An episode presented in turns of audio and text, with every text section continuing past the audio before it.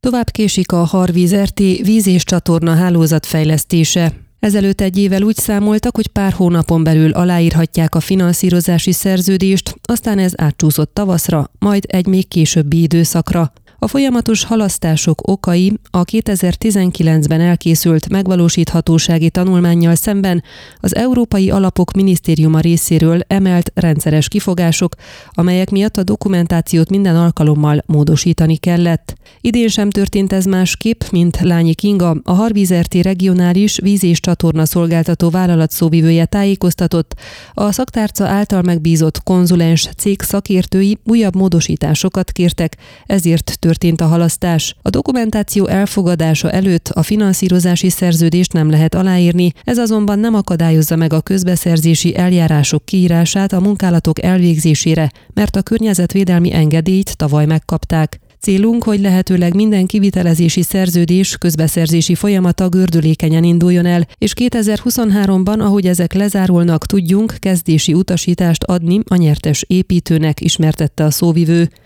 14 munkálati, egy beszerzési és három szolgáltatási szerződést kell kiírni Hargita megyében, 14 különböző helyszínen.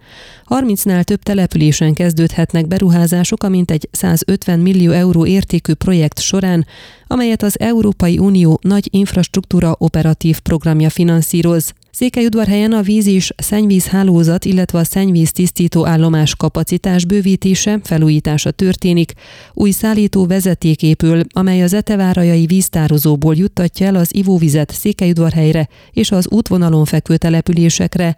Hálózatbővítés, illetve építés várható Csíkszeredában, Csíkcsicsóban, Falván, Fenyéden, Oroszhegyen, Parajdon, Csíkszent-Domokoson, Csíkszent-Tamáson, valamint Csíkszent-Lélek, Szépvíz, Kászon, Csíkszent-György, Csíkszent-Mihály, Csíkszent-Márton, Csíkszent-Simon, Zetelaka községek településein, illetve Szentegyházán a szükséges vízkezelő állomások, szivattyúházak, víztartályok létrehozásával, felszerelésével, illetve felújításával együtt. Azt még nem lehet tudni, hogy a becsülthöz viszonyítva mennyivel lesz nagyobb a munkálatok költsége, a közbeszerzéseket ugyanis azokkal az árakkal írják ki, amelyek a dokumentáció elkészültekor 2019-ben voltak érvényesek. Ön a Székelyhon aktuális podcastjét hallgatta. Amennyiben nem akar lemaradni a régió életéről a jövőben sem, akkor iratkozzon fel a csatornára, vagy keresse podcast műsorainkat a székelyhon.pro portálon.